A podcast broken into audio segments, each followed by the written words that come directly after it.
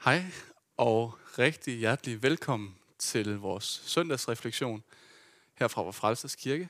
Mit navn er Adam, og lige nu der sidder jeg i et kælderrum, ikke et kælderrum hedder det, et loftrum bag vores Frelses Kirkes alter. Her er jeg sammen med vores tekniske arbejder og P R-medarbejder Marianne, og vi har glædet os til at sende ud til jer i dag.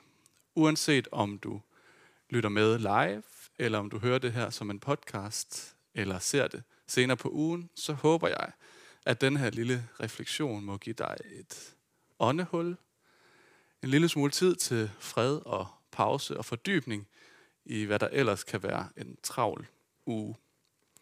I dag der er vi sammen om temaet hjerteslag i livet. Og til søndagens gudstjeneste her, der har vi været sammen om en tekst, hvor en jødisk mand ved navn Nicodemus møder Jesus.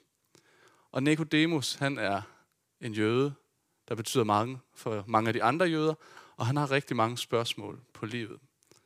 Og han tager til Jesus i ly af natten og stiller ham alle de spørgsmål, han har lyst til.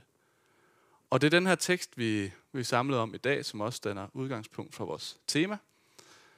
Jeg håber, at øh, du vil lytte med og tage et eller andet med herfra. Og lige her, hvor jeg sidder nu, der sidder jeg cirka to hundrede meter fra et helt særligt sted. Det er et sted her i Aalborg, hvor der foregår nogle af de mest nervepirrende, nogle af de smukkeste og nogle af de allermest forunderlige ting her i verden. For to hundrede meter herfra, der ligger der Aalborg Sygehus.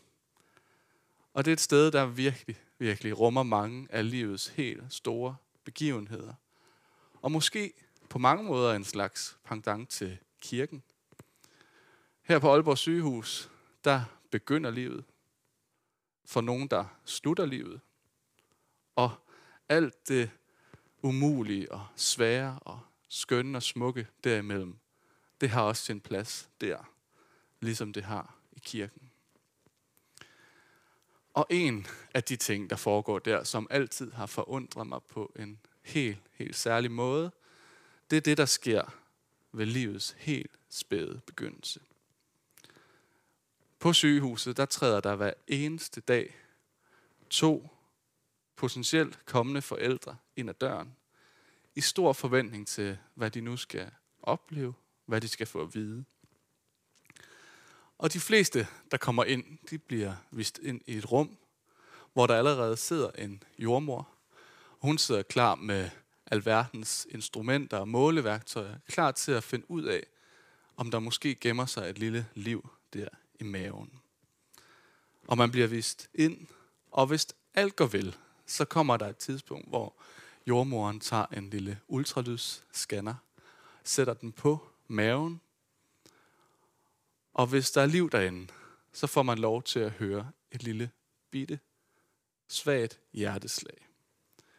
Det lyder underligt, det lyder fjernt, og det lyder næsten som en slags afdæmpet tromme, som varsler og fortæller om et liv, der allerede er i gang, og et liv, der skal komme. Og så lyder den her lidt underlige ultralyds lyd af et hjerteslag på en eller anden mærkelig måde af kærlighed. Og derinde, som et lille, bitte hjerteslag, en lille plet på en scanning, og en, en slags særlig tryg symbiose med en mor, der har vi alle som en haft vores udgangspunkt.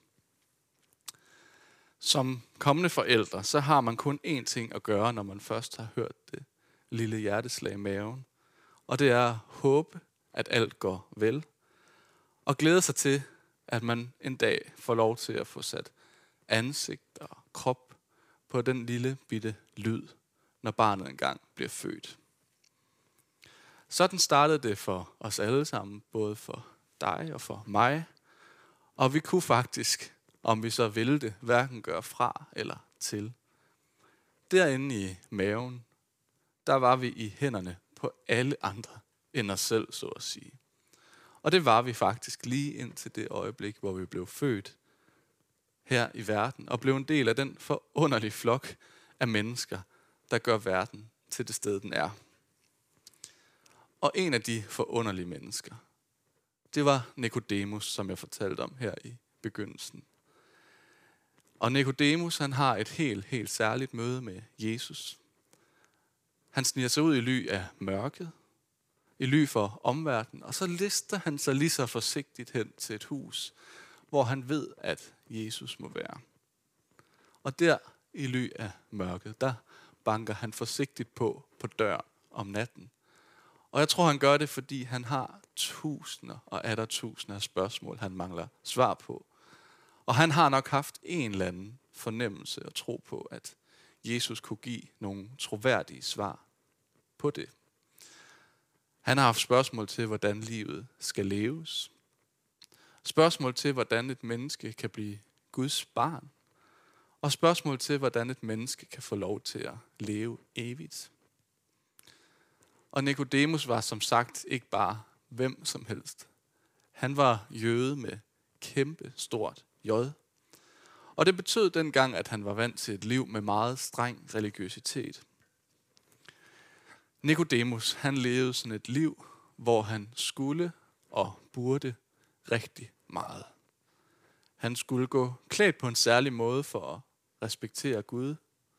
Han skulle overholde de af Moselovene, han kunne, for ikke at blive glemt af Gud. Og på mange måder, så tror jeg faktisk, at Nicodemus, han kun kendte til Guds kærlighed som noget, man kunne gøre sig fortjent til. Som noget, man kunne få del i, hvis man havde en særlig religion. Hvis man deltog i de rigtige ritualer og ceremonier. Og alt sammen noget, der sådan igennem tiden var kommet til at ligge som en byrde på hans skulder. Og måske han i virkeligheden går hen til Jesus der om natten, for at spørge ham om, hvordan han får lov til at sænke skuldrene og bare vide sig elsket, uden at det hele skal være så helt igennem hårdt. Og da han har spurgt Jesus om noget af det her, der får han måske verdenshistoriens underligste svar. Ja, det synes jeg i hvert fald. For Jesus, han siger til Nicodemus, du skal blive født på ny.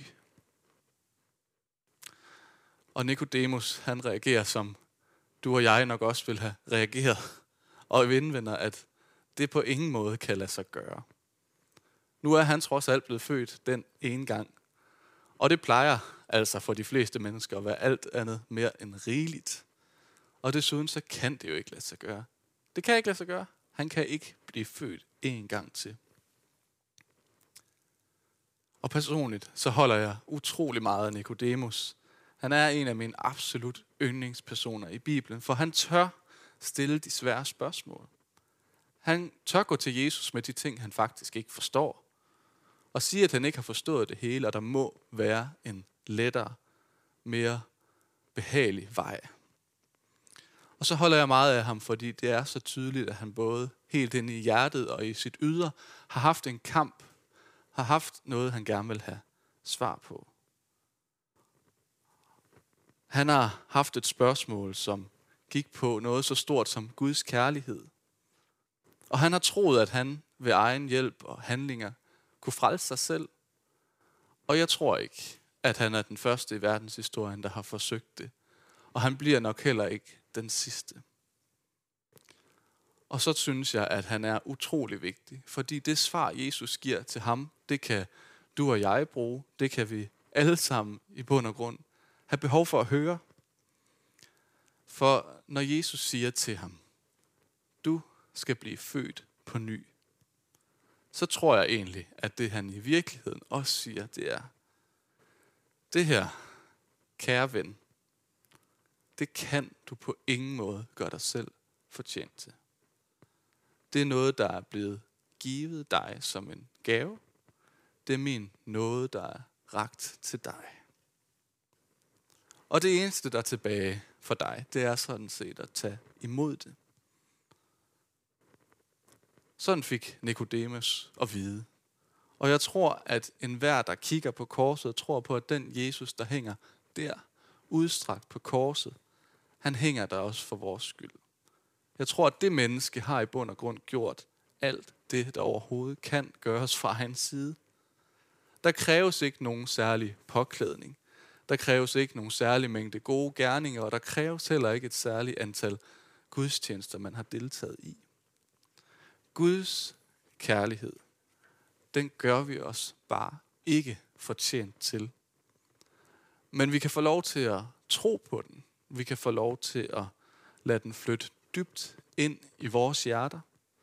Og derinde, dybt i vores hjerter, der tror jeg ikke, den kan få lov til at eksistere uden grundlæggende at forvandle os. Og så kan det jo godt være, at der ud af den kærlighed vokser gode gerninger, venlige ord, smil til andre, eller kærlighed til dem omkring os. Men det er vigtigt at understrege, at det ikke er forudsætning for at blive elsket, men det er en forlængelse af at vide sig elsket. Jeg tror, vi må turde gøre os fri fra vores egne tanker og forestillinger om, hvad vi burde og skulle. Vi må turde at vide, at når Jesus med Gud på korset råber til os, og med ånden, der flyver i vinden, hvisker til os, så er det, der altid siges til os, at vi er elskede helt igennem fuldstændigt. Og det ikke behøver at bekymre os om, eller prøve at frelse os selv. Det går alligevel ikke særlig godt, for der er allerede sørget for det med Jesus på korset. Og det tænker jeg på hver eneste gang, jeg på Facebook, eller Instagram, eller alle mulige andre sociale medier, eller ude i verden, ser et lille scanningsbillede, hvor man også nogle gange kan se den lille hjertelyd, som små bølger på papiret. Så tænker jeg på, at alle vi mennesker, i bund og grund, ikke kan gøre mere fra eller til, end det ufødte barn kan med sit smukke lille hjerteslag. Vi kan faktisk ikke gøre andet end at læne os ind i troen på, at vi er helt igennem elsket og helt, helt, helt igennem ventet. Og så kan vores hjerteslag måske på en eller anden måde blive en påmindelse om, at vi ikke styrer det, men det holder os trods alt i live. Ligesom vi ikke kan gøre os fortjent eller styre Guds kærlighed. Det er noget, vi får, men den kan i den grad få lov til at holde os i live.